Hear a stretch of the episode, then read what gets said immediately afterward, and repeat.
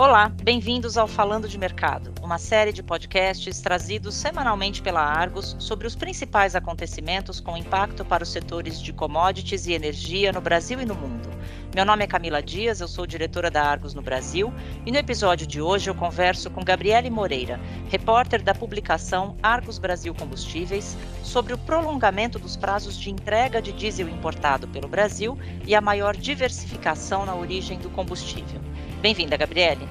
Olá, Camila, obrigada. É um prazer estar aqui de novo.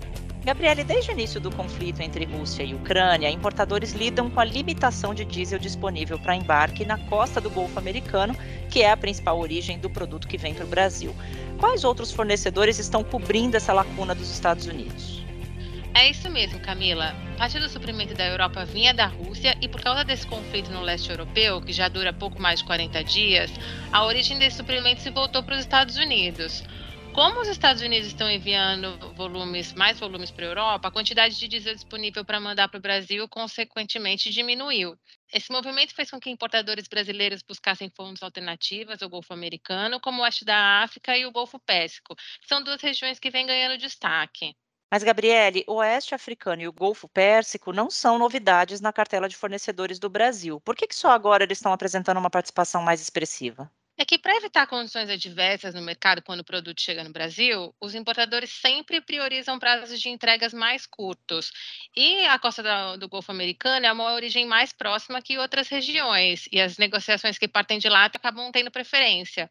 A questão é que refinadores de lá agora estão recebendo muito mais demanda do mercado europeu pela questão do conflito, como a gente já mencionou. Se a gente for considerar o prazo do frete entre o Golfo Americano e os portos da costa brasileira, a gente tem um intervalo intervalo entre 15 e 20 dias.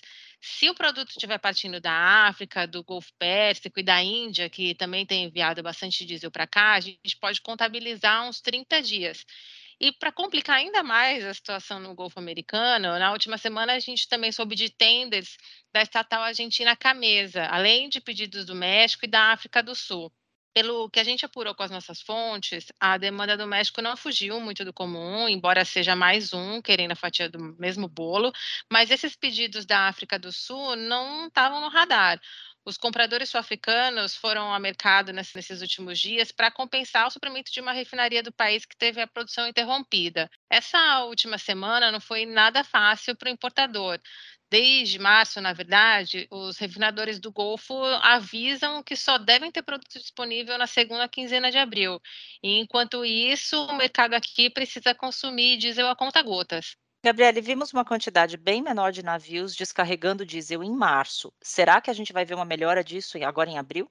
Sim, mas só a partir da segunda quinzena de abril e acredito que de forma bem gradual. Essas cargas que chegam na segunda quinzena de abril foram fechadas lá atrás, e entre o meio e o fim de março. Agora a expectativa é que os refinadores americanos tenham mais produto na segunda quinzena de abril, e isso só deve ter um efeito mais consistente para nós a partir do início de maio. E até lá, o mercado doméstico continua abastecido ou será que o mercado precisa ficar em alerta para uma eventual crise?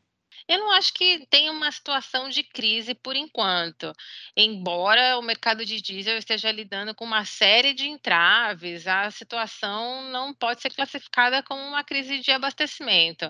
Mas é verdade que não tem tanto diesel disponível assim no mercado doméstico. Para você ter uma ideia, nós vimos aquisições de diesel nacionalizada no Porto de Santos a valores próximos a mil reais acima dos preços do diesel na refinaria de Paulínia. Isso nas nossas apurações do indicador FCA. É um valor alto e até pouco tempo nem era um nível considerado por compradores, mas na hora que a situação aperta, o distribuidor vai pagar o que precisa. Várias das nossas fontes falam que ficar seco, sem produto, é sempre a última opção. Antes disso, vem o prejuízo e as distribuidoras já estão contando que vão ter esse prejuízo na conta. Gabriele, você falou em compras em Santos, mas e Paranaguá e as outras praças? Estão com folga de suprimento? Olha, seria menos complicado se os tanques estivessem vazios só em Santos.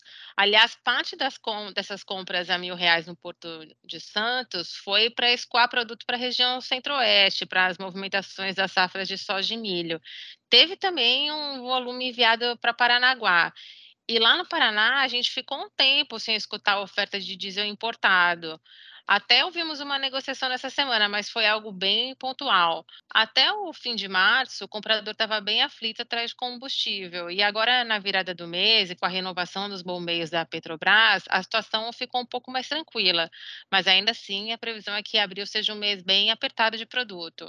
Teve vendedor chateado nesses últimos dias, nas últimas semanas, porque não tinha diesel para vender nesse período e comprador ligando todo dia, querendo produto, mas a arbitragem fechada não ajudou a trazer carga e aí ficou todo mundo sem ver navios mesmo. Ninguém acha que vai ser um ano fácil para o mercado de combustíveis, ainda mais num, ano eleitoral e com a inflação corroendo o poder de compra da população. Por enquanto, o câmbio até que tem aliviado, mas ainda tem muita água para rolar e muito assunto para podcast. Que bom, é isso que a gente quer, Gabriele. Muitos assuntos para podcast. Vamos continuar acompanhando de perto os desdobramentos do mercado de diesel no Brasil. Muito obrigada pela sua participação em mais um Falando de Mercado. Esse e os demais episódios do nosso podcast em português estão disponíveis no site da Argos em www.argosmedia.com barra falando de mercado.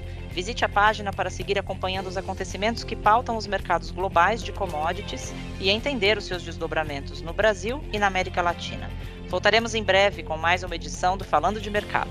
Até logo!